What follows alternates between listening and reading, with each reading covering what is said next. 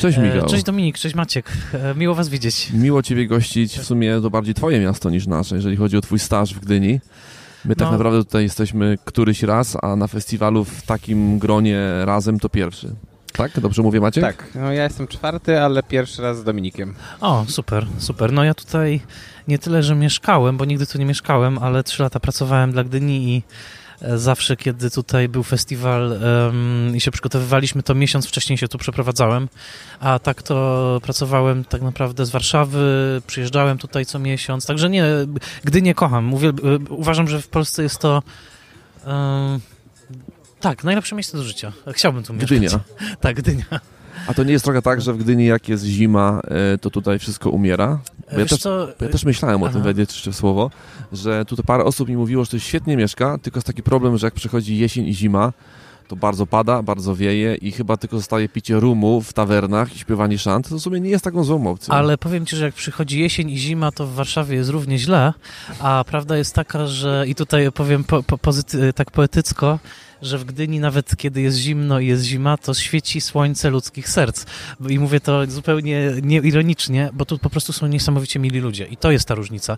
Ja, architektonicznie to, wiesz, są różne ładne miasta w Polsce, natomiast ja mówię o ludziach. Wrocław. E, Wrocław jest bardzo ładny, w ogóle dużo jest ładnych miejsc, natomiast Gdynia ma naprawdę niesamowitych ludzi, bo mm, Gdynia ma w sobie to, że Gdynianie lubią Gdynię, Gdynianie cieszą się, że mieszkają w Gdyni i są dumni z Gdyni.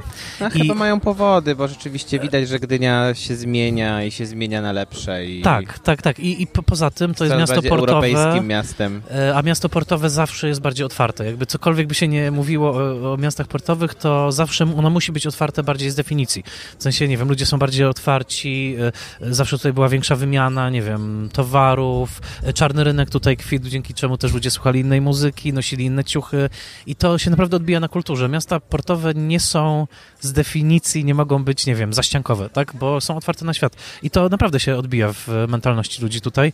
I ja na przykład zawsze y, jestem taki, mam taką ulgę, kiedy przyjeżdżam z Warszawy, gdzie jest dużo, dużo ludzi sfrustrowanych, niemiłych i, i tak dalej. I nagle taksówkarz jest tutaj dla mnie miły w Gdyni. Pani w sklepie się uśmiecha. E, nie czuję w tramwaju, czy w, raczej w trolejbusie, żeby ktoś się przepychał. I ten, naprawdę tutaj jest mniejszy poziom, można u was przeklinać w podcaście, Oczywiście. mniejszy poziom wkurwu codziennego, który znamy jakby z polskiej rzeczywistości. I to mówię jako ktoś, kto rzeczywiście Gdyni doświadczył, więc gdybym kiedyś umiał sobie tak poukładać życie, że tak powiem, pracowo, finansowo, życiowo, to, to chciałbym tu mieszkać bardzo. No, tak jak powiedziałeś, to może być szok dla kogoś, nie wiem, to przyjeżdża z Warszawy, i siada do taksówki, nagle ludzie są Ale dla niego we Wrocławiu mili. jest równie miło, chcesz powiedzieć? No, Oczywiście. No, ja będę bronił Wrocławia. Nie ma co prawda tego, co masz za plecami, co jest najcenniejsze w Gdyni moim zdaniem, czyli dostępu do morza, no czyli jest właśnie cudowne. Wyobraź sobie, że wracasz do pracy. że zawsze jest tak, że my się śmiejemy zawsze we Wrocławiu, że gdyby Wrocław miał jeszcze dostęp do morza, to już byłby takim miastem, z którego by się w ogóle nie chciało wyjeżdżać. E, coś w tym jest, coś w tym jest, oczywiście. Wrocław jest też super. E, natomiast, e, ale nie, naprawdę, Gdynia jest dla mnie numerem jeden. To jest, to jest jakiś cud i... A festiwalowo też? O, festiwalowo. Ko, e, powiedzmy słuchaczom, kogo pytasz. Pytasz byłego dyrektora tak, tak, artystycznego tak, festiwalu, więc wiesz, moje podejście do niego jest szczególne. No, pracowałem tu, zostawiłem tutaj kawałek serca i kawałek nerwów też. Mhm. Myślę, że festiwal w tym roku no, pokazał takie oznaki kryzysu, więc e, bo ja wieloma byłem, względami, więc ja myślę, że trzeba go cały czas zmieniać. Ja byłem w Gdyni pierwszy raz, bodajże jak ty byłeś w Gdyni ostatni raz, jak byłeś mhm. dyrektorem, czyli wtedy, kiedy festiwal wygrywa Ostatnia Rodzina. Ostatnia Rodzina, tak. tak I tak. wtedy, kiedy te, wokół tego festiwalu narosło też strasznie dużo kontrowersji związanych z tym, że do e, konkursu nie została wpuszczona historia, historia Roya, Roya, tak. która nie została wpuszczona do konkursu, dodajmy, za całkowicie zasłużeniem, była, była no, żenującym dokładnie, filmem. Dokładnie, tak. I tak, tak.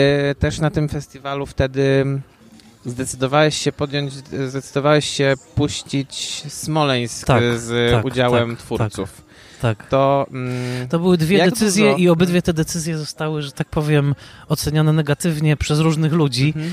e, i też pokazały mi coś takiego i chyba mnie uchroniły w, jakby łącznie, łącznie, bo e, te decyzje muszą być rozważane łącznie.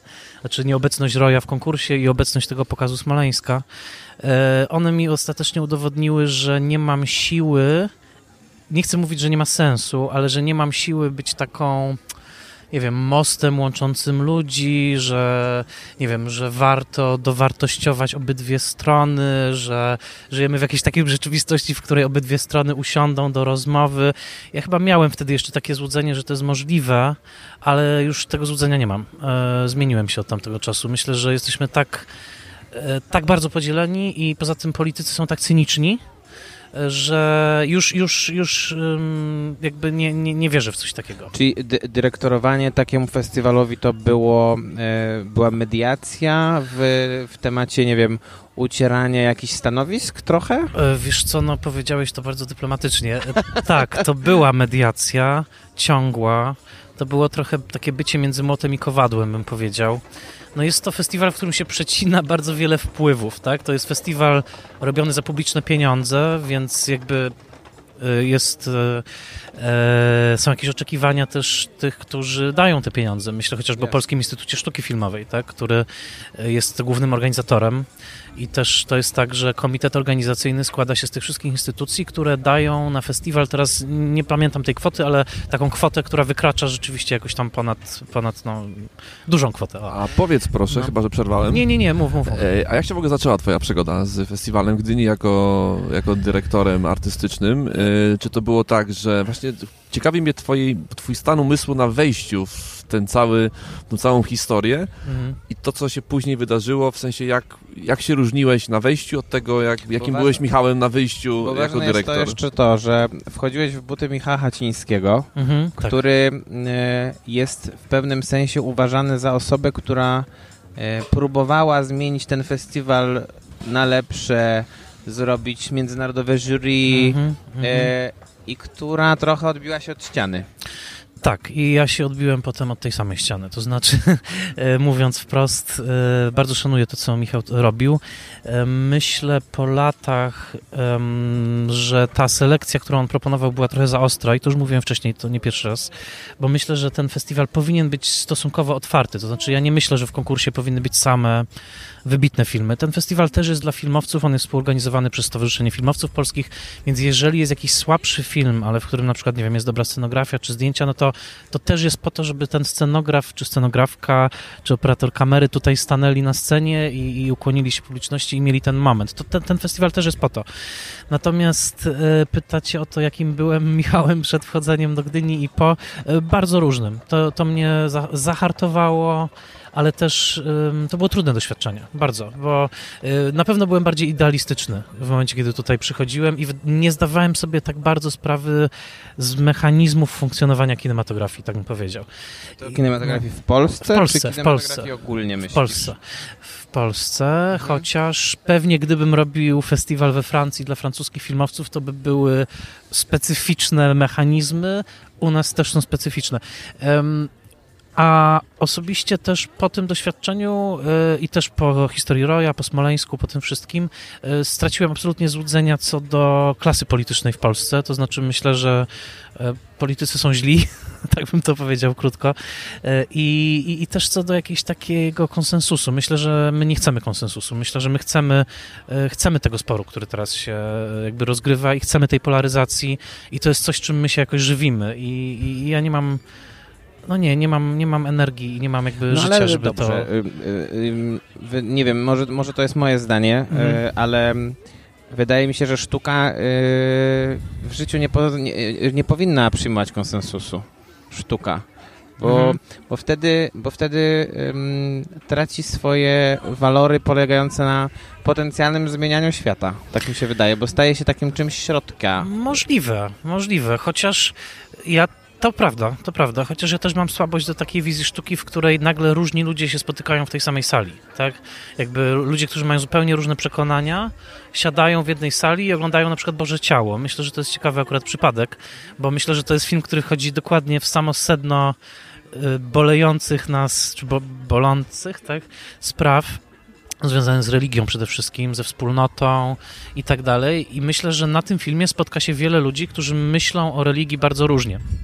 I byłoby super, gdyby ci ludzie przynajmniej trochę ze sobą porozmawiali, bo moim zdaniem ten film nawet bardziej niż o religii jest właśnie o wspólnocie. E, e, to znaczy o tym, że wspólnota lubi wierzyć w fałszywych bogów e, i że czasami wspólnota też potrzebuje takiego wstrząsu pod tytułem e, nie wiem, załatwcie swoje sprawy, tak? Pochowajcie swoich zmarłych, e, pogadajcie szczerze, nie wiem, nawet się pobijcie, tak? Ale po prostu bądźcie jakoś e, w interakcji, a nie w tych swoich bańkach, które, które działają. Więc ja, dla mnie Boże Ciało, mimo że nie uważam, że to jest doskonały film, bo ja mam też do niego jakieś tam zastrzeżenia, ale dla mnie to był najważniejszy film tego festiwalu.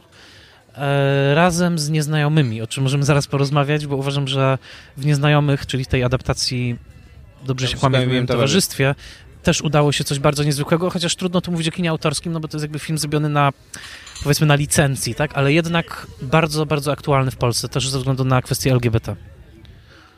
No mi się spodobało, co powiedziałeś o Bożym Ciele, że to jest bardzo aktualny film pod kątem tego festiwalu, tego momentu na, na festiwalu ogólnie w 2019, pod kątem tego, że ten film dla mnie nie był tak naprawdę w, pierwszej, w pierwszym miejscu, na pierwszym miejscu o religii, tylko właśnie o wspólnocie, czyli o tym, jak ta sama grupa ludzi interpretuje bardzo wspólnym frontem jakąś rzecz, która jest przyklepana i ktoś z zewnątrz musi wejść i trochę to roztrząsnąć i powiedzieć, że może jednak y, przemyślcie to, może to da się jednak załatwić. I myślę, że sytuacja tegorocznego festiwalu, który od samego początku leciał na skandalu, w pewien sposób jest analogiczna do tego, że taki film e, tutaj e, zadziałał. Przynajmniej ja to poczułem na poziomie dosłownym i metaforycznym. Czy sugerujesz, że powinien się pojawić ktoś, kto będzie udawał dyrektora artystycznego? tak, tak jak udawał. Bohater, który udawał księdza? To by było całkiem ciekawe.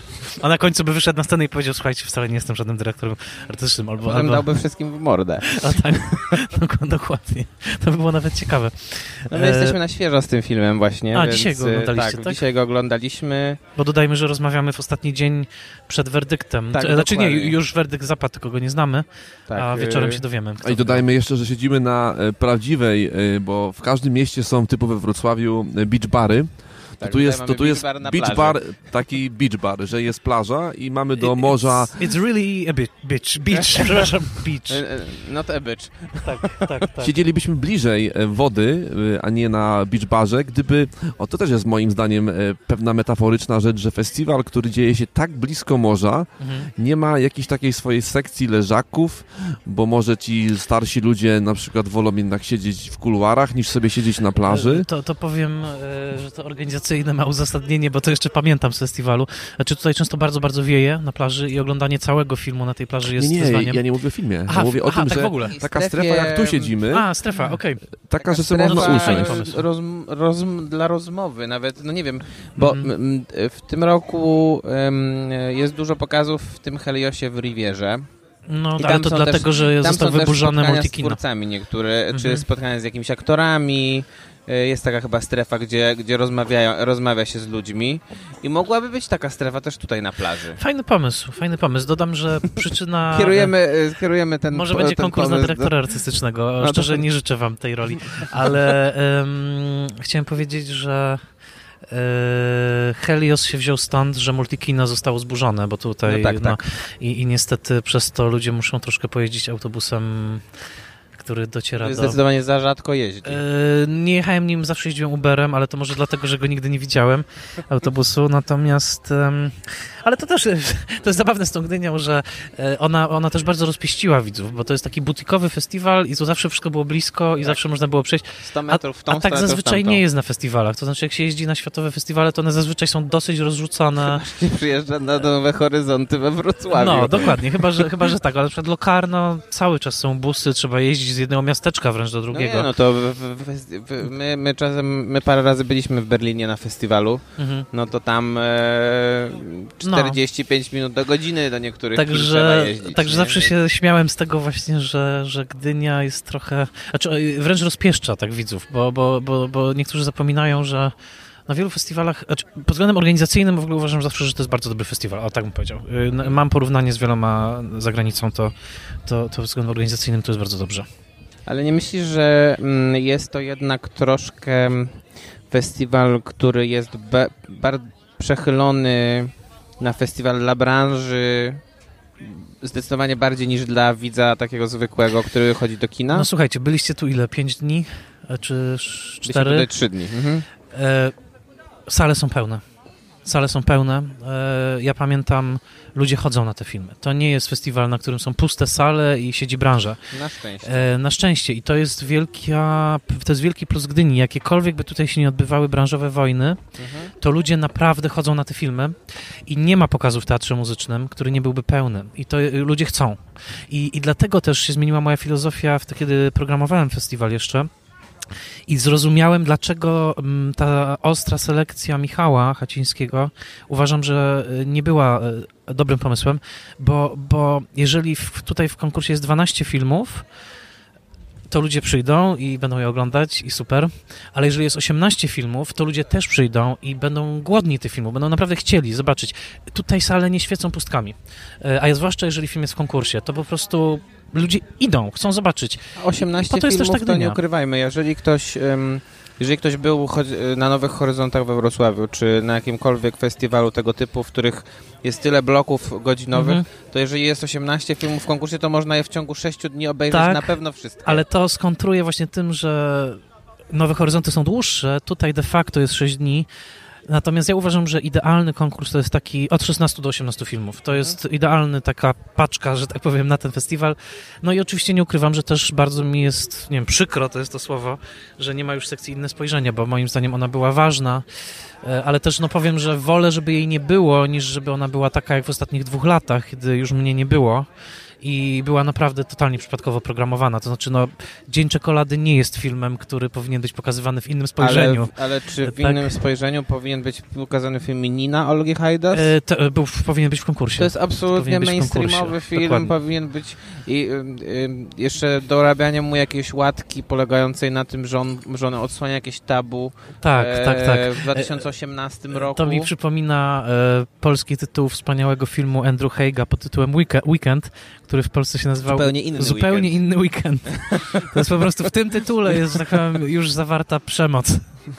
W zasadzie zupełnie inna miłość gejów.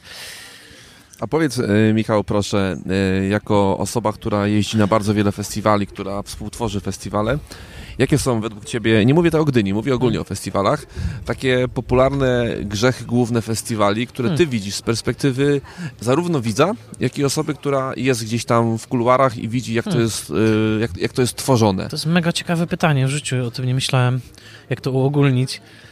Eee... Znaczy, dużo rzeczywiście. Byłem na wielu festiwalach, na różnych e, kontynentach wręcz. E, Problemem jest zawsze moim zdaniem zła organizacja. Znaczy, jeżeli jest po prostu, jeżeli coś jest niechlujnie zrobione i ludzie nie mają informacji, są zagubieni, wolontariusze nie wiedzą co zrobić, ale na szczęście pod tym względem uważam, że Gdynia jest super, naprawdę. Byłem na festiwalu, nie wiem, nawet na Sundance są duże wpadki, tak? I takie, że nagle się okazuje, że nie, nawet nie ma komu, że tak powiem, zwrócić uwagi. A Gdynia pod tym względem na 80% zawsze była dopięta i jest. E, słabe filmy. No to właśnie jest główny problem chyba no. każdego festiwalu, selekcja filmów. Dokładnie, no ale z drugiej strony... Ja na przykład z tego powodu przestaję, przestałem jeździć na off-kamerę, bo, bo, bo, myśl, bo, bo organizatorzy tego festiwalu tworzyli jakąś taką otoczkę, że są festiwalem kina niezależnego, Aha. a w konkursie puszczali mało wysublimowane kino środka, aha, które aha miało robić, e, miało, miało sprawiać, miało sprawiać wrażenie bycia niezależnym, bo mhm. pochodziło, nie wiem, z Pakistanu, Islandii i tak, Hongkongu. Tak, tak, ale muszę bronić, że w kamery też byłem, że tak powiem, przy jej poczęciu, bo byłem pierwszym dyrektorem artystycznym w pierwszym roku. Sorry, mam skurcz w nodze. nie wiem, czy to coś znaczy, znaczące. E, więc ja o tyle to doceniam, że off camera powstała jako e, naturalna przeciwwaga dla horyzontów, które w tamtym czasie mocno skręcały w mega nieprzyjazny dla widza art house, który w pewnym momencie też mnie zaczął męczyć. I to trochę też ja tutaj przyłożyłem rękę do tego, że w kamera była bardziej i pozostaje e, bardziej mainstreamowa, bo to się wzięło troszkę z tego, że było o ten jeden film z jednym ujęciem zepsutej żarówki przez trzy godziny za dużo. I, i to... A, a, ale tylko, że, no. że jakby to ja Ale one się uzupełniają. One się że off-camera ma z kolei, ona, ona jest taka schizofreniczna strasznie, bo z jednej strony promuje w jakimś sensie kino niezależne, bo zaprasza niezależnych twórców też do mhm. jury mhm. i tak dalej.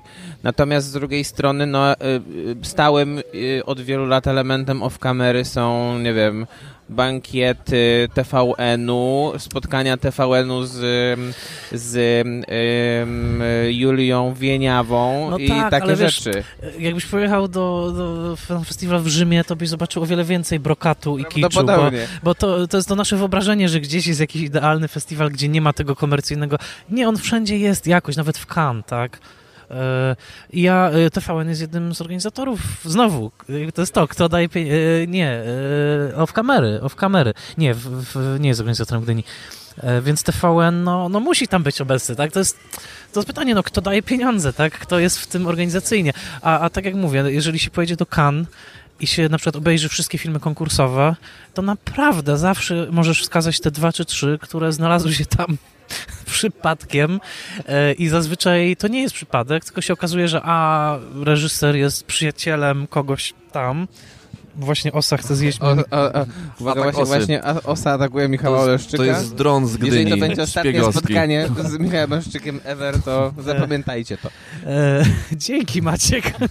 Powiedziałeś to ze szczególnym spokojem, który zapamiętam, ale, ale e, tak, więc o czym mówię? Aha, że i potem się okazuje, no tak, bo dystrybutor, coś tam, a, a powiem szczerze, że najbardziej, że tak powiem, masakrycznym konkursem z tych dużych jest konkurs w Berlinie, w którym po prostu połowa rzeczy są han er zazwyczaj są beznadziejne, a tak, druga, połowa jest, druga połowa jest okej, okay, nie? Jest to, Także tak, jest to nie najbardziej, jest to najbardziej polityczna, e, bo, polityczne zbiorowisko filmów. Dokładnie które, i on, oni które, mają tak. coś takiego, że wiesz, jeżeli jest na przykład, nie wiem, chiński film o uciskanym kimś tam, to bierzemy. To bierzemy i, i ale naprawdę jest, niektóre z nich są jest, złe. Tak i to, to mi przypomina z kolei historię, którą e, razem, e, razem staliśmy kiedyś w kolejce w Berlinie do, do kasy kinowej i podeszła do nas pani, która, y, która y, mieszka w Berlinie od dłuższego czasu i mówiła, że w zeszłym roku y, berliński festiwal nagrodził Boyhood tylko i wyłącznie srebrnym niedźwiedziem, a nie złotym, mhm. bo wszyscy uważali, że powinien dostać złotego niedźwiedzia, dlatego, że berliński, berlińska organizacja się obraziła na to, że Richard Linklater pokazał film najpierw Sundance. Jestem w stanie w to uwierzyć. Jestem w stanie w to uwierzyć, znając układy, układziki festiwalowe, to jestem w stanie w to uwierzyć. No, na przykład macie festiwal w Cannes, macie taki film jak Sierra Nevada, który uważam, że jest genialnym filmem i kurczę, on wyjeżdża bez żadnej nagrody, nawet bez marnej nagrody krytyków. Mówię to jako krytyk, e, do krytyków. E, I, I, też tak bywa, no. Także, także... Ale to, no to każdy festiwal no. pewnie ma swoje pomyłki, za, za twojej kadencji, przypomnij, pamiętasz jakie filmy wygrywały Gdynie? Ostatnia rodzina, idąc od tyłu, ostatnia rodzina, dwa lata wcześniej Bogowie, a w środku, Boże, co wygrało Gdynię tą środkową? Body Ciało, no, tą straszną Gdynię, gdzie um, odebrał sobie życie Marcin Wrona. Mhm. No, to, I tak, co, myślisz, że to były rzeczywiście najlepsze filmy festiwalu?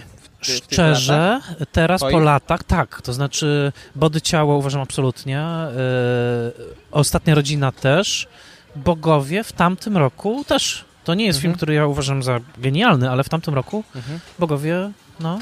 Y, ja jeszcze bym wrócił do tego mojego pytania o tyle, że y, ty mówiłeś bardziej o organizacji no, no. i takich rzeczach technicznych, a Siła przyzwyczajenia. Tak, a zaczynając y, o porcie i o otwartości Gdyni jako miasta, y, mieliśmy taką z Maćkiem dyskusję tutaj idąc odnośnie tego, jakie różne festiwale mają, jaki mają profil w tego stosunku otwartości dla nawidza, a to jakby ile to jest dla branży i z branżą i tylko wokół jakby tego mhm. środowiska.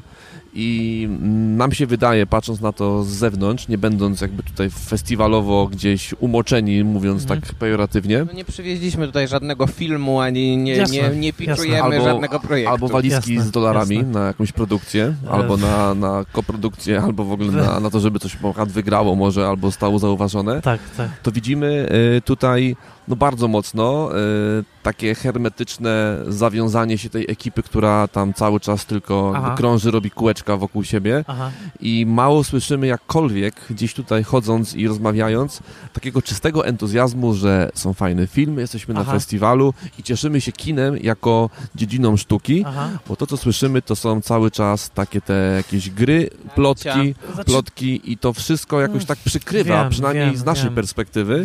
To, na, na czym polegają moim zdaniem festiwale. Takie Aha. powiedzmy, teraz się odniosę do Nowych Horyzontów, które są zupełnie gdzie indziej, mhm. ale tam jakby ludzie non-stop gadają do piątej rano o okay. filmach I to, przez i to filmy. To jest problem, okay. który wpływa często, nie zawsze, bo, bo, bo wiele polskich filmów e, osiąga sukcesy, mhm. e, też komercyjne, ale to wydaje mi się też wpływa często na odbiór polskiego kina przez publiczność, która e, na pewno znasz e, dużo ludzi, którzy nie chodzą na polskie kino z definicji.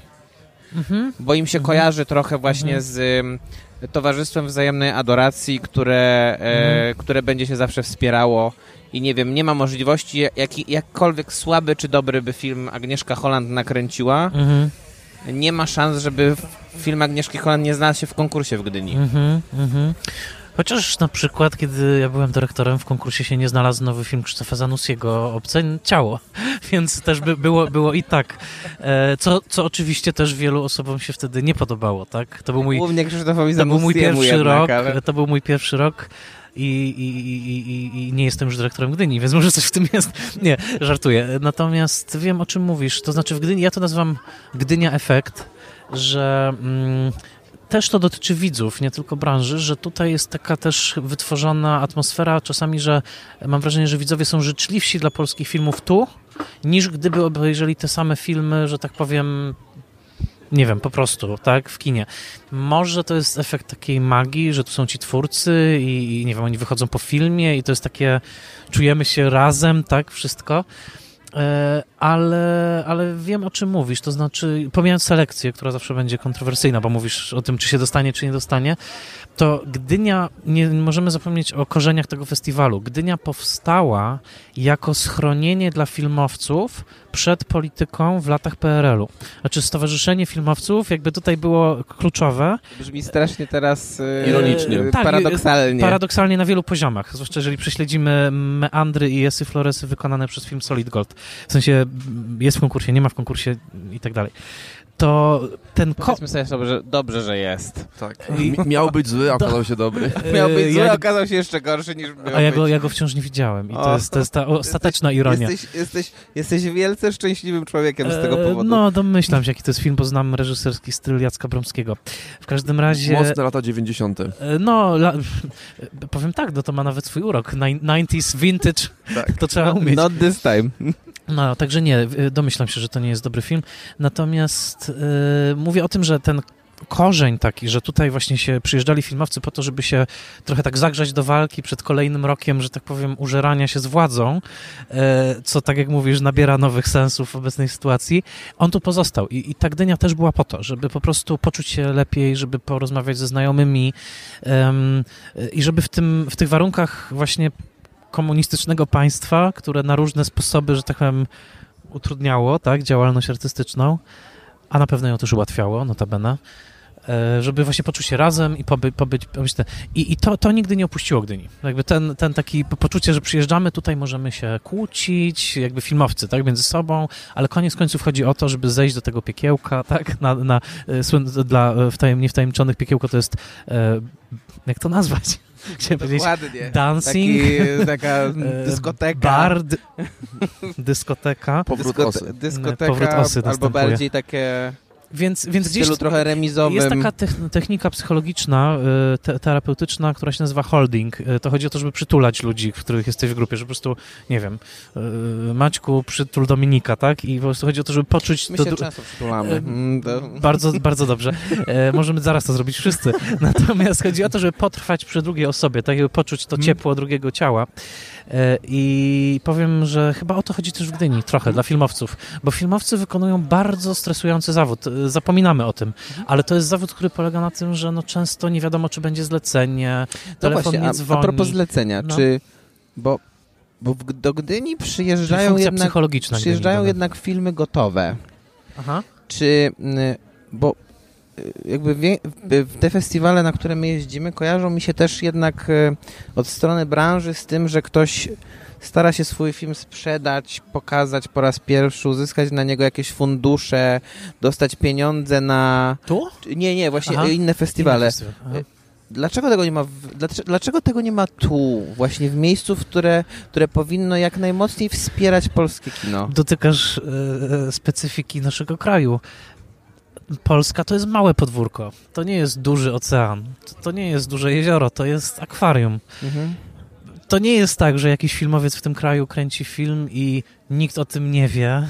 Ewentualnie, nie wiem, że jakiś filmowiec się dowiaduje o jakimś innym filmowcu w ogóle tak nagle, że ktoś taki jest. To jest niewielkie środowisko, niewielki kraj.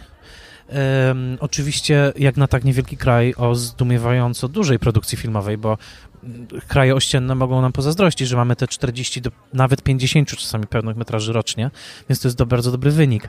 Ale pamiętajcie, że filmy to są pieniądze i ważne jest to, kto daje pieniądze na film. Jeżeli byście policzyli instytucje, które faktycznie mogą to w Polsce zrobić i chcą, to ich jest bardzo mało. Ja zawsze mówię, że to jest kilka ulic w Warszawie. Co Albo... Mówię, to jest, jedna to się nazywa Polski Instytut Sztuki a druga się nazywa Vega Investments. E, Vega Investments, oczywiście wspaniały przykład e, alternatywny, ale jeżeli ktoś nie ma takich środków jak Patryk Vega, to ma tylko kilka adresów, pod które może się udać w Warszawie i zazwyczaj w Warszawie, znaczy albo krakowskie przedmieście, czyli PiS, przepraszam, zmienił adres Kruczkowskiego obecnie, albo Woronicza, czyli Telewizja Polska, albo TVN, czyli Wiat Wiertnicza i co, jeszcze Polsat, czyli Aleja Kanal Stanów Plus. Zjednoczonych. Kanal Plus zazwyczaj wchodzi tylko i wyłącznie jako producent. Mhm. Nie wchodzi jako mm, główny producent. No i co, Studio Munka przy Stowarzyszeniu Filmowców Polskich to są te podmioty, które rzeczywiście produkują. Więc wiecie, to nie jest tak, że te podmioty nie wiedzą o sobie. One dokładnie wiedzą, więc tutaj trudno by było przywieźć coś i wyciągnąć z kapelusza pod tytułem wow, zrobiliśmy taki film. Ale tutaj nawet nie ma takiego... Mhm. E, tutaj nawet nie ma jakby takich możliwości za bardzo, bo kontrastowo, na, że znowu wrócę do Wrocławia, na Nowych Horyzontach jest takie wydarzenie, które się nazywa Polish Days. Tak. I tam przyjeżdżają tak, tak. filmowcy tak i nawet nie pokazują często swoich filmów, tylko opowiadają tak, o tym, tak, że tak. napisali taki scenariusz, potrzebują tak, 300 oczywiście. milionów złotych. Oczywiście, ale to się bierze z faktu, że tutaj też są wydarzenia Gdynia Industry, to, to swoją hmm. drogą, natomiast tutaj nie wytworzyła się tradycja pitchingów, ale to wynika z kalendarza filmowców, bo tak się ustawił ten kalendarz, że wszyscy chcą zdążyć na Gdynię. Na Gdynię. Więc tutaj by było trudno robić pitching skoro i tak e, ten festiwal stanowi metę. Ale można byłoby w sumie robić no. pitching na następny rok, czemu nie? Może, ale cykl produkcji jest czasami taki, że to jest na przykład półtorej roku. No tak, okay. tak to się utarło. Natomiast tutaj nie ma spisku. Tylko e, jest kwestia zupełnie inna. Mianowicie ja, i to też starałem się robić, i, i, i wciąż uważam, że to jest za mało robione, że są w Polsce także filmy, nieliczne, za którymi nie stoją te duże podmioty, tak?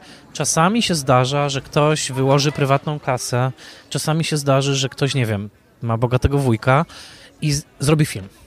I moim zdaniem absolutnym obowiązkiem tego festiwalu, i ja bardzo się do tego przykładałem, na, trzeba oglądać wszystko, co powstaje poza tymi dużymi instytucjami i patrzeć, bo czasami raz na 10 razy tam powstaje coś naprawdę wartościowego i wtedy moim zdaniem to absolutnie trzeba tutaj pokazać.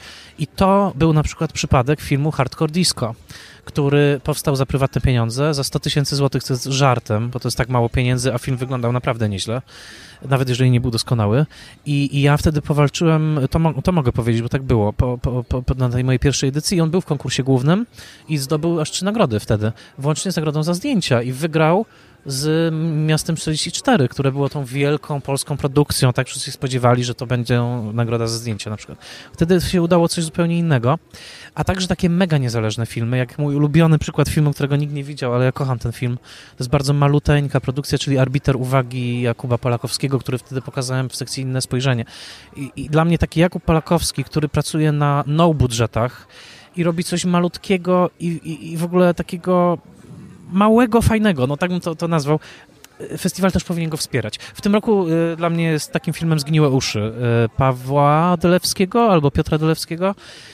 Film znowu no budżetowy, zrobiony tam chyba jakieś firmy prywatne po prostu wychodził reżyser, chyba jakaś jedna firma słodycze produkuje, coś ten, nawet nie mieli pieniędzy na czołówkę, więc są po prostu sfilmowane kartki wydrukowane z drukarki. Widzieliście ten film? Nie, no, ale, ale, I trwa 60 ale, minut. Ale jego nie ma w e, konkursie głównym. No i jego nie ma w konkursie głównym, dokładnie, a ja uważam, że powinno się zmierzać do tego i to też była kontrowersja. Dla wielu osób obecność Hardcore Disco była kontrowersyjna. Dla wielu osób nagroda za zdjęcia dla Hardcore Disco była bardzo problematyczna. Jakby dlaczego film, który jest właśnie spoza, dostaje tak prestiżową nagrodę. Potem się okazało, że to nie był przypadek, bo zdjęcia robił Kacper Fertacz, który obecnie jest jednym z najlepszych operatorów w ogóle, tak? I dostał złotą żabę później za Hardcore Disco, więc to nie był przypadek, że ten film dostał. Ale pamiętam, że wiele osób zgrzytało zębami, że jak, jak to tak może być. Także tak, ja, tego mi tutaj nadal brakuje. Ja bym dodał tego przykładu z Hardcore Disco, tak żeby, nie wiem czy wszyscy wiedzą, że za tym stoi Krzysiek Skonieczny, który, gdyby powiedzmy potencjalnie to się nie wydarzyło, mm. co się wydarzyło z Hardcore Disco, nie, nie mielibyśmy, uważam, jednego z lepszych seriali w polskiej telewizji, czyli Ślepnąc od świateł. Ślepnąc od świateł, bo to jest jego autorski serial. Oczywiście Krzyściu Konieczny, mówię o nim, jakbym go znał, raz mu tylko uścisnąłem rękę, natomiast on ma taką siłę przebicia i przede wszystkim świetnie pokierował swoją karierą jako producenta, także wideoklipów i reżysera, mhm. więc to on wchodził ze swoim kapitałem, to też ważne więc on pewnie by sobie wychodził te ścieżki w końcu do HBO. Natomiast moim zdaniem obecność Hardcore Disco w głównym konkursie wtedy i trzykrotne wychodzenie na scenę tego filmu to była fajna rzecz, naprawdę fajna rzecz. To się uważam powinno dziać częściej, po prostu, żeby raz na jakiś czas dać szansę takiemu twórcy, oczywiście pod warunkiem, że zrobi coś naprawdę wyjątkowego. Nie? No ja myślę, że um, dobrym przykładem tego, że Gdynia jest w stanie w jakimś sensie wypromować osobę, jest też um, Jagoda Szelc o, bardzo dobry przykład. E, która co prawda nie dostała jakichś najważniejszych nagród za swoją wieżę Jasny Dzień, ale jednak e, w tym roku, kiedy wygrywała Cicha Noc e, Złote Lwy, to był to był chyba dużo, to był chyba nawet głośniejszy film niż Cicha Noc. Ja uwielbiam ten przykład e, Wieży Jasnego Dnia, bo całkiem niezłe nagrody, bo dostała tak. za debiut i, I za scenariusz. scenariusz nie? Po pierwsze kocham ten film. Uważam, że to jest po prostu jeden z najlepszych debiutów polskiego kina. Jak go zobaczyłem po raz pierwszy, to byłem w szoku, że ktoś coś takiego zrobił, więc uważam Jagodę za mm, zjawisko. A po drugie, bardzo się cieszę, że ten film trafił do konkursu. Ja już wtedy na to nie miałem wpływu i martwiłem się szczerze, nie wierzyłem, że ona się dostanie do tego konkursu. Jak to zobaczyłem, po prostu strasznie się cieszyłem. A już w ogóle radością było dla mnie te nagrody, które ona dostała. I rzeczywiście wtedy się wytworzyło coś takiego, że krytycy zwłaszcza odkryli ten film wybuchła jakaś taka radość, że jest coś takiego i rzeczywiście miało to przełożenie. E, chociaż, no, pytanie, czy miało takie przełożenie na frekwencję w kinach? No nie, to nie, nie, były, nie. To nie był hit, tak? Ale tak, to jest dobry przykład tego, że czasami może się tutaj zadziać coś fajnego, bo, bo to, że Jagoda za swój pierwszy film wyszła na scenę i te dwa razy jeszcze za scenariusz, to jest mega prestiżowa nagroda, tak? To, to było potem super. Wygrała, potem wygrała między innymi Off Camera, którą już zdążyłem skrytykować wielokrotnie. Dokładnie, dokładnie, więc wszystko jest tak. Prawda ma dwa końce. A później była u nas w podcaście, poprzednim przed tobą A no właśnie, premierowym. dokładnie, bardzo fajny, fajny odcinek. No. Także no, dzieją się, dzieją się też dobre rzeczy w Gdyni.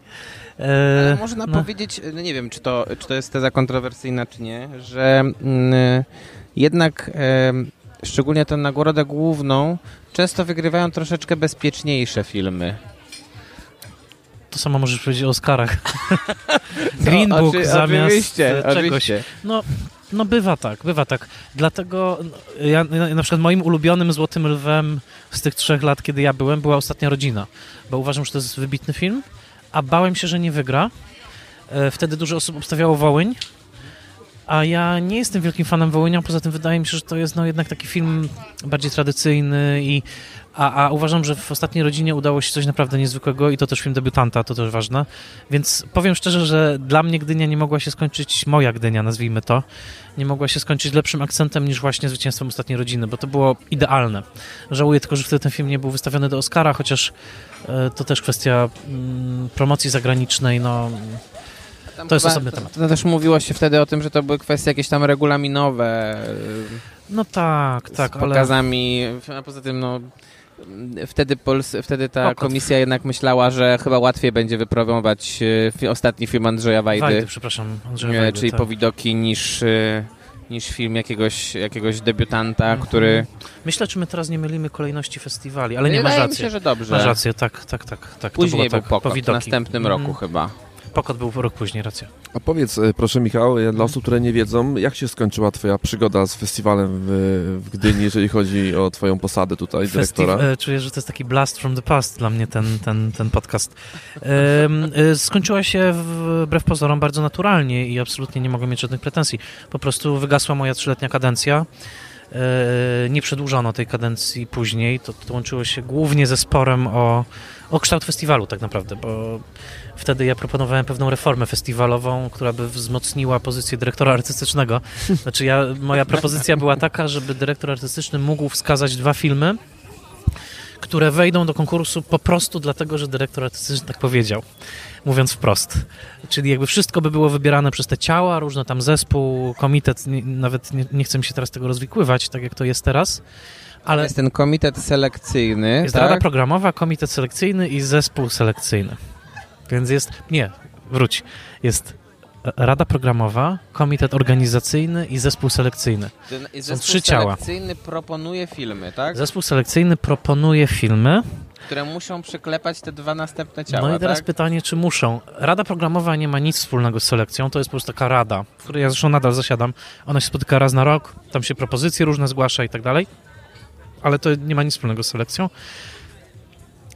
Zespół selekcyjny zgłasza listę filmów komitetowi i w tym roku było tak, że na mocy, to jawne, więc mogę o tym mówić, jakby pewnego takiego ust, ustnej umowy, takiego było tak, że zespół, to co zgłosi zespół, to komitet potem przyjmie, ale nie ma takiego zapisu w regulaminie, bo w regulaminie jest tak, że komitet nadal ma ostateczną decyzję. No tylko, że tak się y, y, nie stało w tym roku, mimo tej ustnej umowy, tak? Bo na przykład... Dokładnie y, tak. Dokładnie to na przykład tak. to dotknęło film Mowa Ptaków Mowa Ptaków. Żuławskiego. Tak. I to jest sedno, epicentrum całej kontrowersji. I teraz wracając do pytania Dominika, dlaczego moja współpraca się skończyła, mówiąc językiem dyplomatycznym, ponieważ moja propozycja zmiany regulaminu nie została przyjęta. Jakby ta wizja, w której dyrektor artystyczny pracuje z zespołem, ale ma takie dwie dzikie karty, w sensie, że może na przykład wskazać... To byłoby upodmiotowienie dyrektora artystycznego Upodmiotowienie wreszcie, dyrektora tak? artystycznego, dokładnie. To ale... trochę pewnie na kształt, nie wiem, Thierry'ego Fremo, dyrektora hmm. artystycznego Cannes. Tak, że tak powiem, Terry Fremo się bardziej może się mocniej opalić w swojej pracy, tak, bo na Rivierze jest trochę inaczej. Ale tak, dokładnie o to chodziło i ta wizja została odrzucona. Co więcej, i tutaj zaczyna się moim zdaniem trochę absurd, co zresztą też już mówiłem otwarcie. Nie tylko, że moja propozycja nie została przyjęta, nie tylko, że moja naturalnie kadencja się kończyła i to jest ok, to zlikwidowano całe stanowisko. I to jest jakby, i to jest jakby, że tak powiem, zaorano ziemię i posypano solą, tak? W zasadzie już, już nigdy dyrektora artystycznego. I myślę, że w tym roku to się trochę odbija czkawką, tak? W sensie, że gdyby była jakaś osoba, która miałaby jednak taki imperatyw, żeby to jakoś spinać, to myślę, że paru wpadek by się uniknęło i myślę, że taka, taki duch krąży teraz, że jakby ludzie zaczynają sobie mówić, no zaraz, zaraz, no może lepiej, żeby był ten dyrektor, jakkolwiek to widać, czasami widać należy go zobaczyć. Nie, bo nie, jest, nie, nie tylko ty hmm. tak mówisz, bo to, nie wiem, widać było no chociażby w ostatnim takim dużym komentarzu Krzysztofa Spora, czy Krzysztofa Spura? On Spora? podkreśla i który... chyba poprawne, że Spura. Spura, tak? Spura, okay, tak. E, który, Film Agnieszki Holland Pokat się nazywa Spór po e, Który powiedział, że, który pisał bardzo dużo komentarzy dotyczących właśnie tego, że należy przywrócić e, festiwalowi w Gdyni funkcję dyrektora artystycznego. Absolutnie. To pewnie rzeczywiście miałoby I powiem tak, duży sensu. O ile trzy lata temu, duży liczę? E, mogło mnie to boleć, że jakoś nikt nie podjął wtedy tego wątku, bo już palicho moja obecność, ale wszyscy jakby zapomnieli w ogóle o kwestii dyrektora. O tyle się cieszę, że to naturalnie odżyło, to, że te drożdże jednak wzrosły same. I y, ja nawet napisałem na Facebooku, że uważam, że powinien być dyrektor i uważam, że to powinna być kobieta, bo festiwal ma 44 lata. Y, Cannes ma faceta, Wenecja ma faceta, Berlin ma faceta, zawsze faceci. Dlaczego Gdynia nie może pierwsza zrobić tak, żeby była dyrektorka artystyczna? Byłoby super. Nawet mam pewien pomysł, ale nie chcę go tu zdradzać, bo chcę go jakoś gdzieś tam podrzucić komuś e, na, na to, kto to mógłby być. To jak chcesz nie, go podrzucić no. komuś, to znaczy, że słyszysz, że jest jakby dążenie do, do powrotu? E, wiesz co, znaczy słyszę, co, nasłuchuję, co się dzieje w Gdyni i wiele osób na Facebooku i nie tylko a przede wszystkim Gildia Reżyserów y, wydała takie oświadczenie, w których jednoznacznie jest zdanie, że uważają, że powinien być dyrektor Czy Gildia Reżyserów de facto wydała, wydała oświadczenie polegające na tym, że zagroziła, że, że, że stworzy własny festiwal? Tak, i tu jestem odrobinę sceptyczny, ponieważ festiwal to także fundusze. I teraz pytanie, kto by to sfinansował? E, nie wiem, może mają pomysł. Natomiast ja uważam, że to, że gildia sama się tak wyraża, że dyrektor artystyczny jest konieczny, mhm i mówią to sami reżyserzy, którzy mówią tak też, a przecież ryzykują, że taki dyrektor mógłby na przykład odrzucić ich filmy, prawda? Jasne. No, ale to jest dobre, więc może rzeczywiście się stworzy ferment Myślę, że jak Borys Lankosz na przykład miałby przywieźć swój film. On jest członkiem gildii reżyserów i musiałby porozmawiać z dyrektorem artystycznym o tym, w jaki sposób chciałby sprzedać Ciemno prawie noc. To, um, to jest spora szansa, że dyrektor artystyczny jest... jednak stwierdziłby, że z człowieku nakręciłeś takie gówno, że nie da jest, się, nie da się w ogóle o tym przypadek. rozmawiać. Ale no. czy to nie jest bardzo, tak, że ta funkcja jest niemalże wpisana w ideę festiwalu jako po prostu funkcja, która tak jakbyś miał samochód bez skrzyni biegów, nawet automatycznej, no. Aha. To zmienia pewne prędkości tego, jak festiwal się rozwija i jakby co się znaczy, dzieje na tym festiwalu mówisz rzeczy e, tak powiem tak, pięknie oczywiste, bo dokładnie tak jest. Dokładnie tak jest, że tak skrzynia biegów jest potrzebna. Ale jakaś jakby, nie wiem, paranoiczna sytuacja powstała, że rzeczywiście wtedy podjęto taką decyzję o zlikwidowaniu stanowiska. Nie wiem, może nazwijmy to traumą dwóch Michałów, tak? To znaczy możesz, możesz, możesz, możesz teraz się e, chlubić fakt, tym faktem, że byłeś ostatnim e, żyjącym Coś dyrektorem artystycznym jest. Gdyni. No jak na razie. Chyba, że przyleci OSA. Chyba, że przy... to wtedy... wtedy Michał będzie Haciński tym razem. Tak, tak, tak, tak.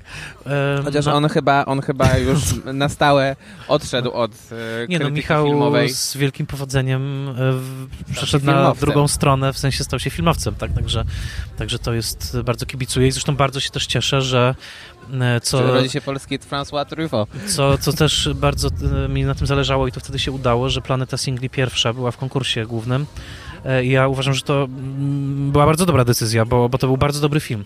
I przede wszystkim to był dobry film gatunkowy, a tego potrzebujemy a w Polsce. część Planety Singli też mogłaby się znaleźć w konkursie w Gdyni, dlatego że była też bardzo dobrym filmem. E, to znaczy dla mnie te części się układają tak. Najlepsza jest pierwsza, potem jest trzecia, potem jest druga. W sensie druga była najsłabsza. Druga była słaba Tak, prostu, moim, tak. moim zdaniem. Natomiast w trzeciej mieli genialny pomysł, żeby pojechać z tym wszystkim na prowincję, tak? Jakby, już jak tak, zobaczyłem y, zwiastun Planety Singli 3, to wiedziałem, że to będzie genialny okay. pomysł, żeby dołączyć do obsady Marię Pakulnis, która tak. stała się sercem tego filmu. Tak, mimo że ukręca głowę królikowi czy komu tam. Bo jest taki moment. To w sumie gładko przeszliśmy od festiwalu do filmów na festiwalu. Tak jest. Bo myślę, że warto o tegorocznej edycji parę słów zamienić. Jasne. Bo zaczęliśmy od Bożego Ciała, które no, my z Maćkiem obejrzeliśmy no, przed chwilą praktycznie. Jest rzeczywiście fantastycznym I lepszego, filmem. lepszego filmu ja tu nie widziałem, a widzieliśmy tak. chyba sześć filmów. E, no nie widziałem Piłsudskiego, mhm. to się bije w pierś. No ja z konkursu, ja, ja z konkursu który ma, mówisz 18 filmów, tak? 18 filmów. Ja widziałem 10 filmów, z czego cztery chyba przed festiwalem jeszcze, bo były mhm. po prostu dystrybuowane i tutaj, tutaj sześć i myślę, że ja oczywiście będę, e, będę tutaj admiratorem wizji Ksawerego Żuławskiego.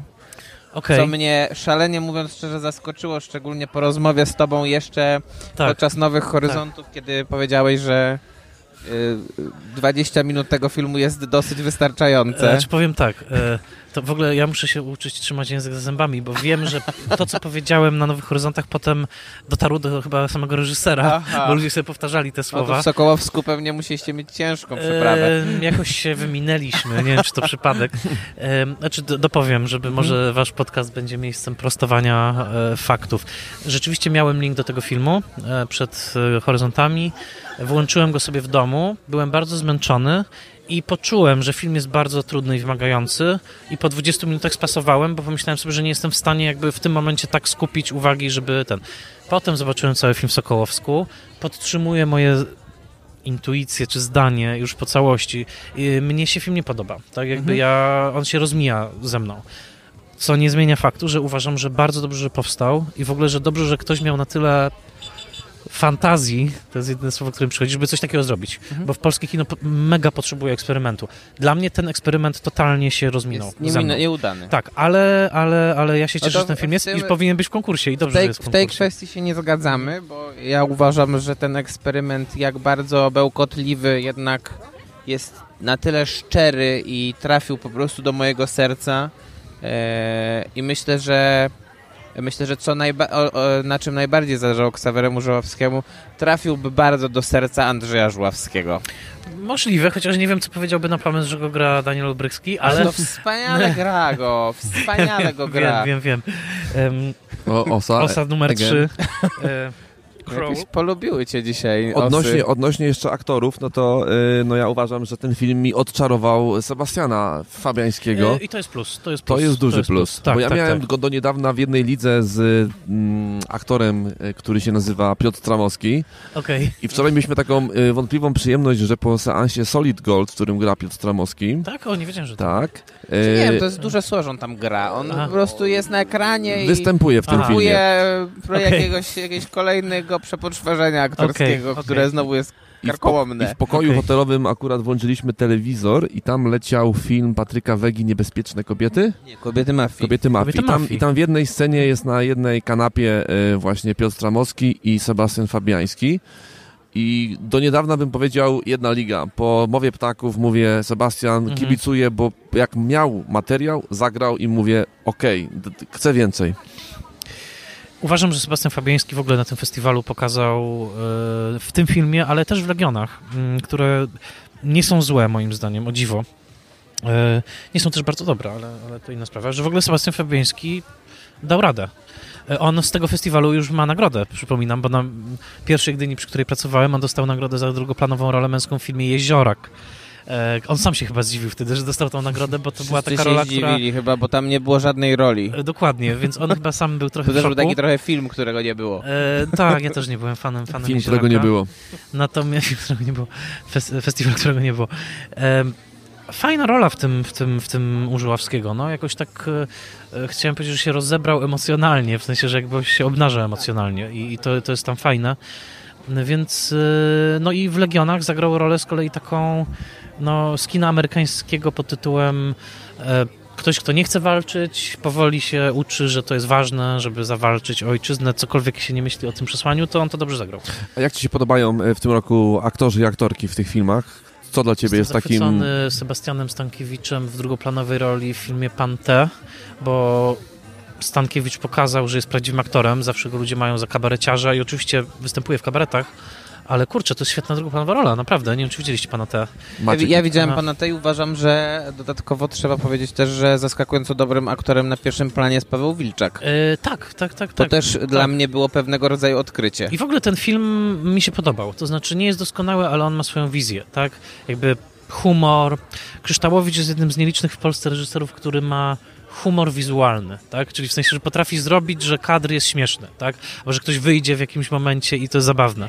Co, czego, co, co jest w sumie zaskakujące, bo jego debiut Obława tak, był... to jest film absolutnie mroczny, tak. ciężki, tam jest mało trudny. humoru. E, Zresztą y, uważam, że zna, znakomity. Co y, powiedziane, no. Natomiast ja, ja się zgadzam. Ten film, ten film klimatem jest bardzo, bardzo, bardzo interesujący. E, to był jakiś pomysł. Pokazać stalinowską Warszawę trochę jako komiks, trochę jako bulgocącą w głowie bohatera przypominającego Leonarda, Leopolda Tyrmanda e, E, pomysł na powieść, tak, która przypomina powieść Zły Tyrmanda. Śmieję się, bo to już są kontrowersje tak, na festiwalu, że reżyser się odcina od tego.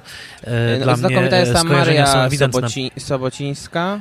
Tak, jako ta dziewczyna? Tak. Tak, ale niestety są te seksistowskie momenty. Moim zdaniem tam jest coś takiego, takiego bardzo starego, takiego właśnie polski seksizm w stanie czystym, czyli fajna licealistka albo fajna studentka, ale trzeba jej wyjaśnić, jaka jest różnica między Galaretą a Galateą, bo ona nie łapie, kim był ten Prust tak w ogóle i ja, intelektualista, tak, pisarz, mogę jej pokazać, tak, wprowadzić ją w ten świat.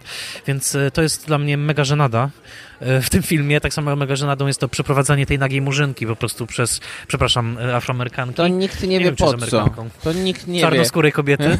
E, to znaczy, ale jakby... Ale z drugiej strony są na przykład takie rzeczy, które mnie, ja, ja tak trochę, nie wiem, nie wiem, czy to, nie wiem, czy to miało jakikolwiek pozytywny wpływ na film, ale ale jak w sumie tak się uśmiechałem, jak, jak oglądałem rozmawiającego jeszcze świętej pamięci już niestety Kazimierza Kuca z, tak, tak. z Leszkiem Balcerowiczem i z Jackiem Fedorowiczem, to myślę, że um, Krzyształowicz tutaj trafił takie są, 3 na 3, jeśli chodzi o takie fajne, klimaty. Jak to się mówi, to nawet nie epizody chyba, tylko takie, takie camea, tak, dokładnie. E, bardzo fajny pomysł. E, znaczy, powiem tak, Krzyształowicz dla mnie jest jednym z nielicznych reżyserów w Polsce, którzy faktycznie myśli bardzo wizualnie i gatunkowo jednocześnie.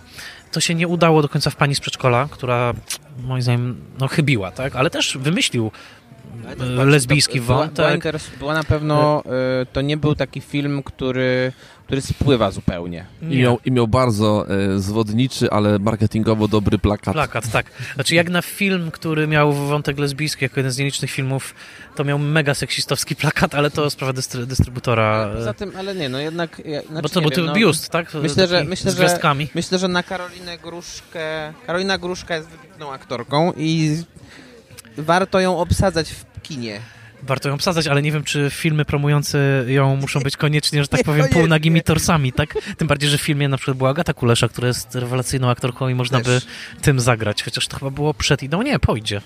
No, Pojdzie. Także... A dobra, a pierwszy Wy plan? rozsiedliście bardziej, tak też się rozsiadam. Pierwszy plan, aktorski, y, zarówno tu? damski i męski. Oczywiście, no co mam powiedzieć, no kto, że tak powiem, z nas nie utonął w wielkich oczach Bartosza Bieleni, bo jak je po prostu otwiera w filmie Boże Ciało, to, to chce się patrzeć w te oczy. No jest to niepokojąca twarz, nietypowa, yy, taka aparycja zupełnie nie z On tego, tam ma te oczy świata. takie w pewnym momencie, jak tam wziął narkotyki, takie bardzo przerażająco otwarte i tak, ogromne. w stroboskopowych światłach. Więc e, nawet miałem chwilami wrażenie, że film tam, gdzie scenariusz troszkę nawet nie domagał, to miałem takie poczucie, że Komasa tak czy siak stawia kamerę, każe Bieleni patrzeć w kamerę i, i jakby te jego oczy mają nieść w danym momencie historię. Ale ten Były film, takie momenty. ten film ciągną też inni aktorzy, bo to no, jest naprawdę jest uniwersalnie, obsadzone. że tak, tak. powiem, tak. wybitnie zagrany. Mój jedyny problem z obsadą w tym filmie jest taki, że moim zdaniem ta młodzież lokalna jest trochę za stara. To był ten moment, jak oni siedzą okay. i ten, to, to było troszkę takie, stawiam na tolka banana, to znaczy, że że cała młodzież jest e, grana przez dorosłych. Ja jestem, ja, ja odkąd obejrzałem ostatnią rodzinę, to jestem wyznawcą wszystkich właściwie e, filmowych ról Aleksandry Koniecznej. Jest świetna, jest I świetna filmie, no. ta rola jest o tyle jeszcze bardziej interesująca, że ona nie wiem, czy z pięć zdań w tym filmie mówi, tak. a wszystko na twarzy widać. Ona jest świetna, ja ją uwielbiam. W ogóle dla mnie rola w ostatniej rodzinie to był jakiś absolutny kosmos, to co tam zrobiła. E, ale pytacie o aktorów, więc tak, Bartosz Bielenia zrobił na mnie wrażenie. E, to, też dlatego, że polskie kino niekoniecznie w głównych rolach obsadza tak charakterystycznych aktorów, tak? Więc to, to okej. Okay. Kto jeszcze? A co właśnie z tym ogrodnikiem? A, no tak. Ikar to jest film dla mnie dobry film z gatunku, biograficzny film Macieja, Macieja Pieprzycy, tak? To znaczy, to jest... To jest, to jest taki polski gatunek. Tak, to jest, to, jest, a to jest gatunek w polskim kinie. Tak, jakby Maciej Pieprzyca ma taki swój styl, bardzo ciepły, to, to jest kino ciepłe, tam nie ma kantów ostrych, bardzo trafiające do serca widza, bo ja byłem na pokazie. Totalnie z tym nie zgadzam, przepraszam, przerwę. E, najdłuższa, z, tego co się orientuję, może coś się tak, zmieniło. Tak, dostała klakiera. E, właśnie, więc najdłuższa owacja, 9 minut. Ale czy mnie to przekonało do końca? Do końca nie. nie. Ja się, ja się totalnie z tym nie zgadzam. Według mnie filmy Macieja Pieprzycy, wyłączając Chce się żyć, które uwielbiam, e, zupełnie nie trafiają do serca, bo są o. takie e, wy, wykoncypowane za bardzo, takie chirurgiczne, a hmm. przez to takie super przeźroczyste i y, nie wywołują emocji. Tak, y, ten, ten film już widać y, po tym, że do, jeżeli będzie dostawał jakieś nagrody dzisiaj, czy będzie dostawał nagrody w przyszłości, nie wiem, mhm. Orły, to widać, że będzie to przereklamowany film. Tak samo dokładnie jak Ale był słuchaj, Jestem mordercą. To nie jest kino, które do mnie totalnie trafia. Dodam, że najlepszym filmem jego nadal uważam jest Jestem mordercą. Uważam, że to był jego najlepszy film. E, ale niepra- on ma nieprawdopodobny kontekst z szeroką publicznością. To znaczy ja widzę ludzi, którzy są zachwyceni tym Ikarem. Ja myślę, że to jest film dobry. I tyle. E, Czy bardzo lubię Wasilewską. A, a nie uważasz, że ten film trochę mm, jednak nie ma historii? W sensie mhm. ta historia tego Mietka jest nieciekawa. A szczególnie nie jest na tyle ciekawa, żeby zrobić o niej dwie godziny filmu. Znaczy trudno określić, jaka jest jego misja, powiedzmy, jeżeli coś tak mówię, tej misji bohatera, czy tam ścieżce bohatera, to ja miałem chwilami problemy takie pod tytułem, co dokładnie jest jego tutaj celem. Z tym, że no co, no akurat w tym filmie mnie przekonał drugi plan, bo Justyna Wasilewska jest bardzo dobra, ale też Mikołaj Chroboczek jest bardzo dobry, bardzo ciekawy aktor, który gra tego jego kolegę. Tego agenta? Tak, agenta, mhm. kolegę. I on najbardziej też wyglądał z epoki. W sensie on wyglądał tak, że rzeczywiście mógł wtedy z tymi Natomiast bakami. Y, y, mi przypominał trochę młodego Krzysztofa Zanussiego. Tak? Wow. przez, przez te okulary chyba. Okej, okej. Okay, Natomiast y, Pozdrawiamy pana nie wiem, mamy chyba wszyscy problem właśnie z tym Dawidem Ogrodnikiem, bo on no. jest troszeczkę na takim autopilocie. Po pierwsze. Mm -hmm, po mm -hmm. drugie, i nie wiem, czy miałeś podobne wrażenie, ale ja już się dzieliłem z nim, z Dominikiem, że y, na początku ten Mietek w jego wykonaniu nie tyle jest ślepy, co wygląda, czyli niewidomy, co, wy, co się zachowuje tak, jak byłby też upośledzony umysłowo. I to był duży problem. I to jest problem też tego, co się nazywa typecastingiem, czyli jakby tym, że on się wyspecjalizował w pewnym typie ról, tak? Znaczy widzieliśmy go już jako... I szarży. Nie, nie, niepełnos... Przede wszystkim w niepełnosprawności różnego typu. E, chce się żyć, to jedna niepełnosprawność. Ostatnia rodzina też Oczywiście. swoista, tak? E, I tutaj też. I ja powiem, e, akurat to jestem odosobniony, bo dla mnie najlepszą rolą ogrodnika jest ostatnia rodzina. Pamiętam, że dużo osób było bardzo zirytowanych rolą. Teraz osoba będzie atakowała Maćka, a teraz wraca do mnie ja byłem, ja byłem zachwycony ostatnią rodziną, ale dużo osób było zirytowanych. Znaczy, pamiętam, że to był dla mnie pierwszy szok, kiedy ludzie wychodzili po pokazie i dużo osób mówiło, nie, no ten ogrodnik, no szarżuje, w ogóle przesadza, tak, jakby, że ten, y, wiem, że ludzie, którzy znali Tomasza Beksińskiego, niektórzy byli na niego wściekli, że przesadza te neurotyzmy, bo Tomek mówili, przecież Tomek się tak nie zachowywał, Tomek był normalnym człowiekiem. Ja wierzę, że Tomek się nie zachowywał aż tak jak w filmie, ale dla potrzeby filmu to było dobre. Natomiast no, nie wiem, czy ktoś, kto śledzi polskie kino w ostatnich latach może usiąść na Ikarze i nie myśleć o poprzednich rolach Ogrodnika, bo na one są naprawdę nie. podobne i czy to nie jest jednak pułapka trochę dla aktora? W sensie, jeżeli widzowie patrzą na tę postać, ale widzą też te poprzednie postaci i to jest teraz... To tak samo jest z jego mikroskopijną przecież rolą mhm. w Ciemno prawie noc. A rzeczywiście. Jest tą tak. fatalną rolą, zapomniałem, naprawdę zapomniałem. okropnie. No ale nad tym filmem trzeba spuścić tak, tak, zasłonę to, miłosierdzia. To, to, Uważam, że to ja, bardzo już, nieudany film. Ja już o nim strasznie dużo powiedziałem mm. i nawet jak, jak, jak klołem na ten film, to się minąłem tak. potem z Borysem Blankoszem w radiu, Aha, okay. więc generalnie się raczej nie lubimy. Tak, tak ale, tak, tak. No to, to nieudany film, no, szkoda. E, tam rewers. Dawid Ogrodnik też jest w taki sposób obsadzony, że jest jakimś takim upośledzonym chłopakiem, który, który się pierś Doroty Kolak. I on też na scenie TR-u w Warszawie grał w Nietoperzu kontra Mundruczo i to znowu było to, więc ja nie wątpię, że on jest wybitnym aktorem i on ma mega szeroki arsenał, ale, to ale musi chociażby... dostać rolę, w której, że tak powiem, nie wiem, Co to widać, powiedzieć, no nie Michał, będzie ale to, ale to widać przecież w jego najlepszej roli w Cichej Nocy.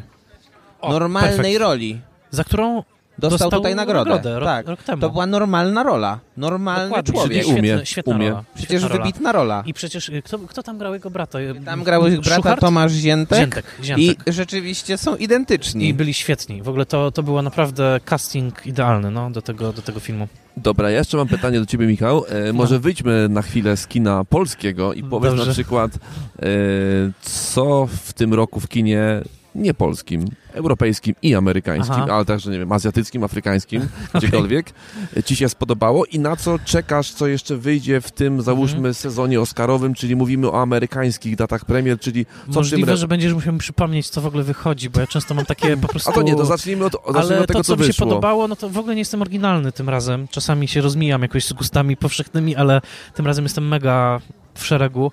E, Parasite jest świetny. E, pewnego razu w Hollywood mi się bardzo podobało.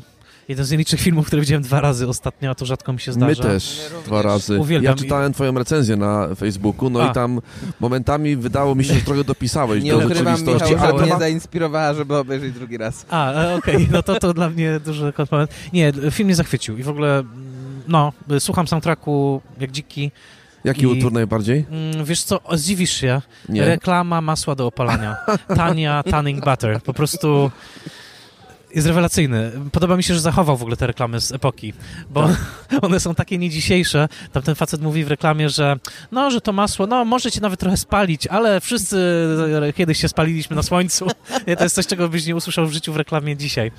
E, więc e, oraz e, ten wstępny utwór, ten pierwszy, Treat Her Right, jest tak, po prostu ale wow. mi jeszcze wszedł po drugim seansie, Aha. w tym, tej sekcji, kiedy oni wracają z Włoch i jest ta taka, taka montażowa no, no, no. popisuwa, kiedy tam się zapalają te neony mhm. i jakby są te dwa równoległe plany, kiedy Sharon Tate jedzie do tej knajpy, tak. a oni jadą do tej knajpy i tam leci Out of Time Stonesów i to a, też jest no. świetnie zgrane z obrazem. Świetny soundtrack i powiem szczerze, że to, to wręcz nostalgiczne, bo ja mam Spotify'a i w ogóle ale kupiłem sobie na CD ten soundtrack, bo pomyślałem sobie, kurczę, 25 lat temu zasłuchiwałem na śmierć CD z muzyką z Pulp Fiction i to było kultowe moje CD, które mam do teraz. I że tak powiem, żeby uhonorować pamięć, kupiłem płytę CD z, film, z muzyką z Once Upon a Time, mimo że szczerze, nawet już nie słucham, nie słucham płyt CD, ale pomyślałem, że muszę mieć tą płytę, bo Pulp Fiction tak bardzo mnie też otwarło muzycznie, kiedy wtedy posłuchałem tego, że, że pomyślałem, że, że muszę to mieć. A trzeci film, który mi się bardzo podobał, to jest Ból i Blask, więc o. też nie jestem tutaj oryginalny. Absolutnie A nie. coś oryginalnego, co by mnie jakoś po prostu tylko mnie zachwyciło. Nie, nie tu, wiem. Tu nie ma wymogu oryginalności w ostatnio, tym podcaście. No właśnie, ostatnio nie. A, a, a z rzeczy, które się zbliżają, o nie, wiem, wiem, czym byłem trochę oryginalny.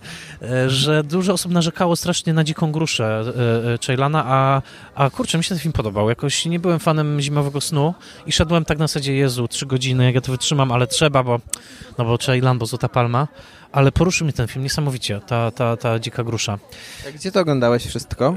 Yy, dziką gruszę? Byłeś, byłeś w Cannes, czy... Nie, dziką gruszę to w Muranowie, bo to było na, na ekranach. Ja, ja, nie jeżdżę już na festiwale, prawie, bo ja się zmęczyłem festiwalami. Tak a propos naszych tu, pierwszych tu, tu, pytań. Tutaj w Gdyni tak przypadkiem. Yy, w Gdynia to wyjątkowa Gdynia sytuacja, to ale szczerze, ja, ja mi się nie chcę jeździć już do Cannes, do, do tych wszystkich miejsc. Wiecie dlaczego? Bo też um, prawda jest taka, że te wszystkie najważniejsze filmy i tak przyjdą ja je i tak zobaczę jakoś. I... To ja właśnie mam, dlatego ja mam, no. to ja mam jedno, jeden film, który, który, który obawiam się, że może nie wyjść nigdzie w Polski, do polskich kin i obejrzeli go prawdopodobnie tylko widzowie na Nowych Horyzontach, mm.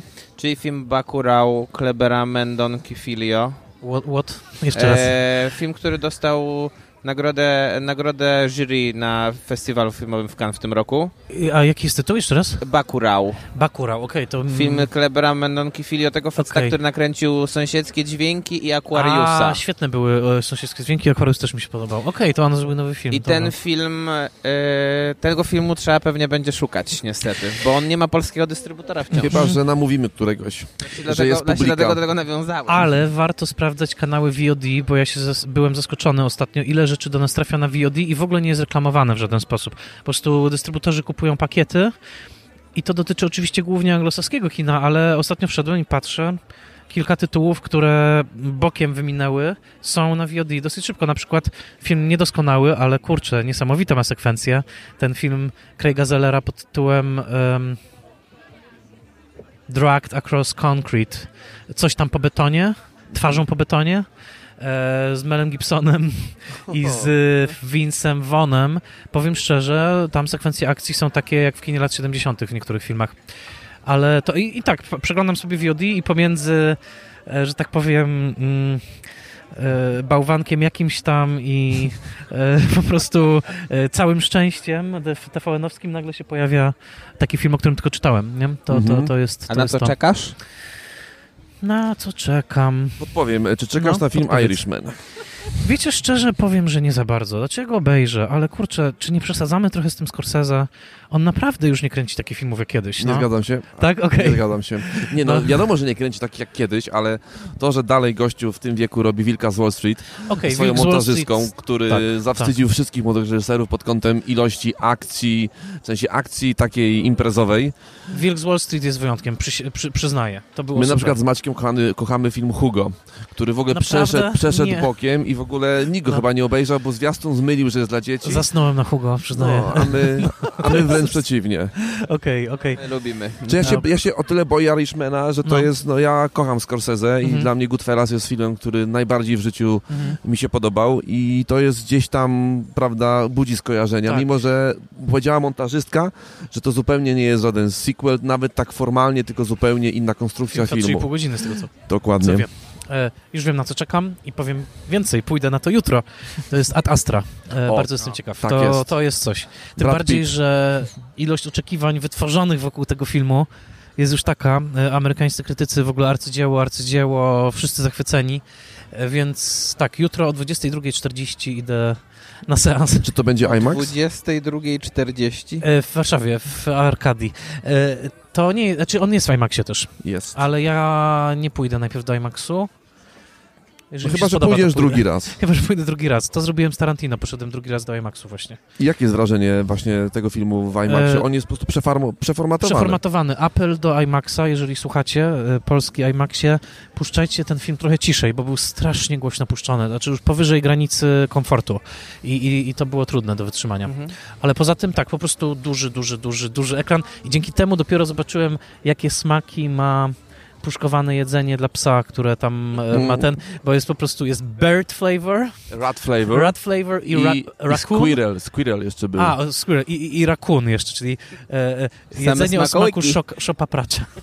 Wspaniałe to, to, to tylko mógł wymyślić e, Tarantino Michał, na koniec jeszcze nam no. powiedz, um, to chyba musimy każdemu zadać takie pytanie, czyli e, masz jakiś jeden ulubiony swój film? Tak mam i to jest odpowiedź ta sama od lat i to się jednak nie zmienia mimo wszystko. E, to jest Okno na podwórze Alfreda Hitchcocka, to jest mój ulubiony film. Zawsze mówię to samo. Gdybym miał znaleźć jeden film, w którym są wszystkie przyjemności, jakie kino może zaoferować, od, od śmiechu po suspens, po romans, po yy, kunszt reżyserii, to to jest Okno na podwórze. I to też jest film, poza wszystkim, to jest film o kinie i o oglądaniu. I to mhm. jest jakby jeszcze wisienka na torcie. Więc ten film kocham, ale jeszcze 10 mógłbym wymienić.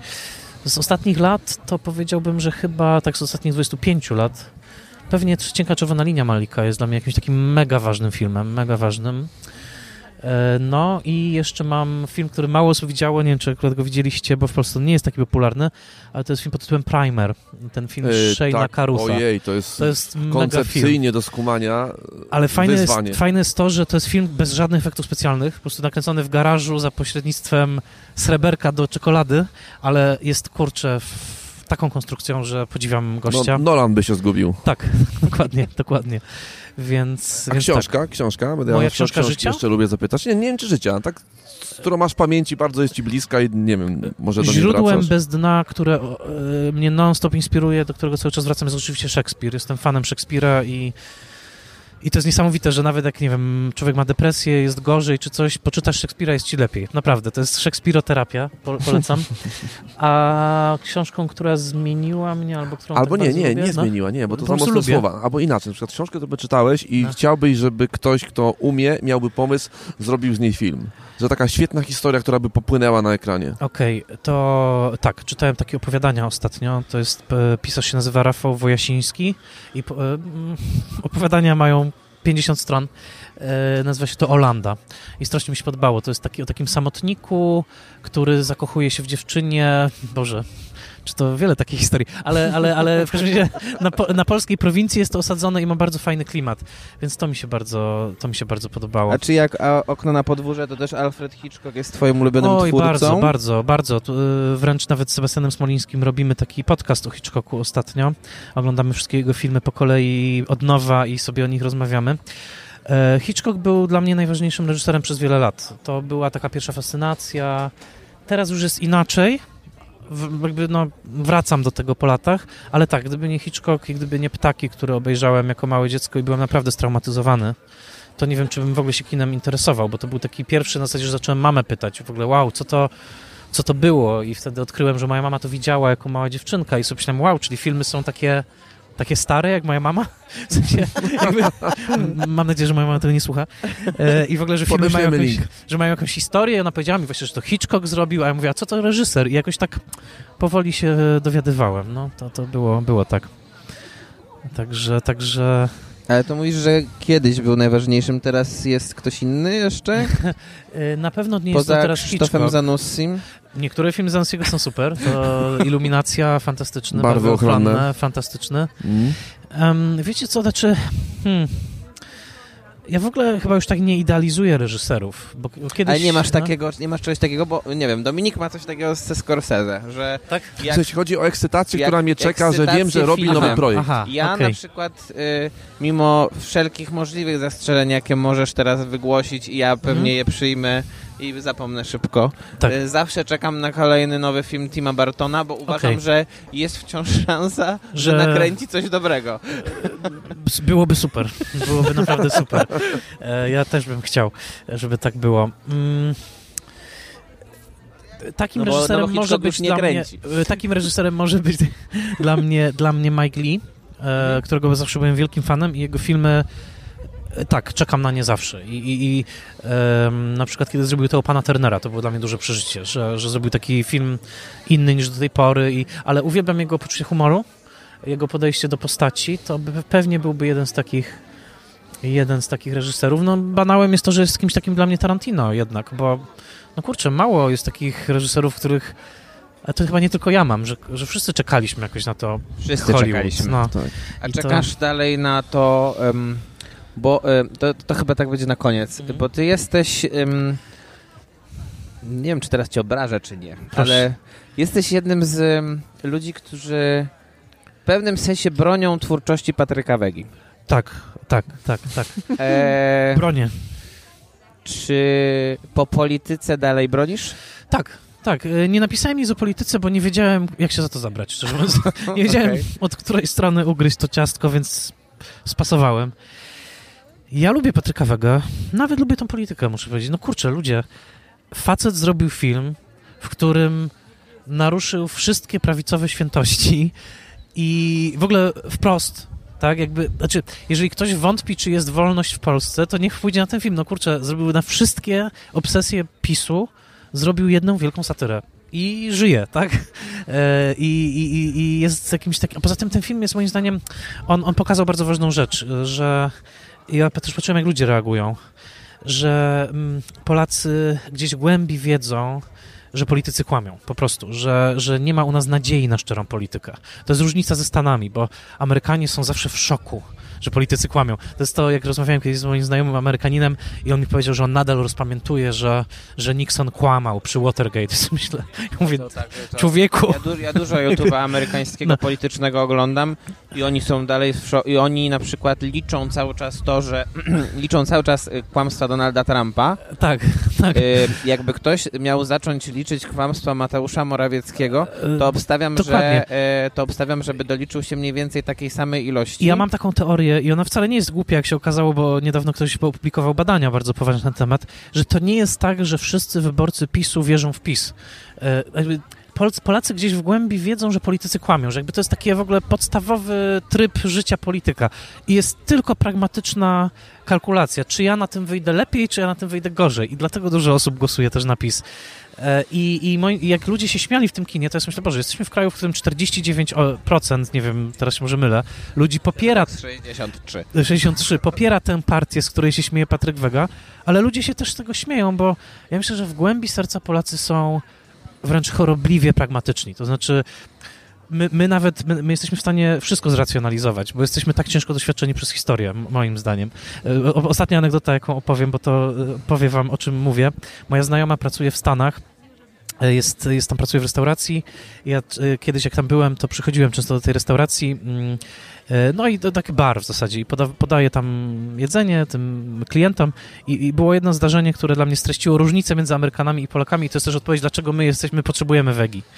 Mianowicie E, bardzo zimny dzień, to była zima, środek zimy, po prostu śniegi w Nowym Jorku, zima stulecia i tak dalej. I, i, no i ta moja przyjaciółka, nazwijmy ją Marią, podaje kawę klientowi ma bardzo fajny kontakt z klientami, więc oni z nią gadają i, i przychodzi klient John i mówi, oh my god, tak did you, did you, did you hear, the, że w, w, Central Parku w tej, w tej nocy zmarły dwie osoby z zimna, że się, że się zamarzły na śmierć. They froze to death, it's so terrible. A, a, Maria tak odwraca się, patrzy, only two people? w zasadzie tylko dwie osoby dzisiaj zamarły, e, zmarły, zma, zmarły na, na ten, a on mówi, oh my god, how can you say that they are dead? A on mówi, but it's winter, it's really cold, it's only two people, that's good, że tylko dwie osoby. my mamy to, że tak powiem, kraj, który nigdy nie doświadczył wywózek na Syberię, ma inną, że tak powiem, optykę na pewne rzeczy niż kraj, w którym e, dział się Holokaust. I, I to jest też to, że my, myślę, że my w głębi duszy nie wierzymy w nic, co politycy mówią i tylko cały czas oceniamy do, do czyjej bramki w tym momencie gol i tak patrzymy, a no tutaj Jarek przykopał komuś, tak? A tutaj, o, Donald znowu wbił gola Jarkowi, ale w głębi duszy wiemy, że musimy radzić sobie sami, bo politycy nam w niczym nie pomogą. I myślę, że to pokazał dobrze Vega, no i ten ostatni gest, widzieliście? Ja widziałem. E, Olbrychskiego e, w tym filmie, który e, e, pokazuje gołe pośladki w sali sejmowej, to jest dla mnie obraz wyzwalający. W sensie, że my po prostu nie możemy uwierzyć politykom, bo są za bardzo szubrawi. Czyli co, zaczęliśmy polityką i ją skończyliśmy. Festiwalową, a skończyło się na tej kinowej. Dokładnie. Dziękujemy dokładnie. Ci, Michale. Dzięki, dzięki za bardzo. Dziękujemy. w podcaście. Dzięki Wam bardzo i, i, i dalej Was śledzę i mam nadzieję, że będziemy się widywać na kolejnych festiwalach. Tak jest. Do zobaczenia. Super, cześć.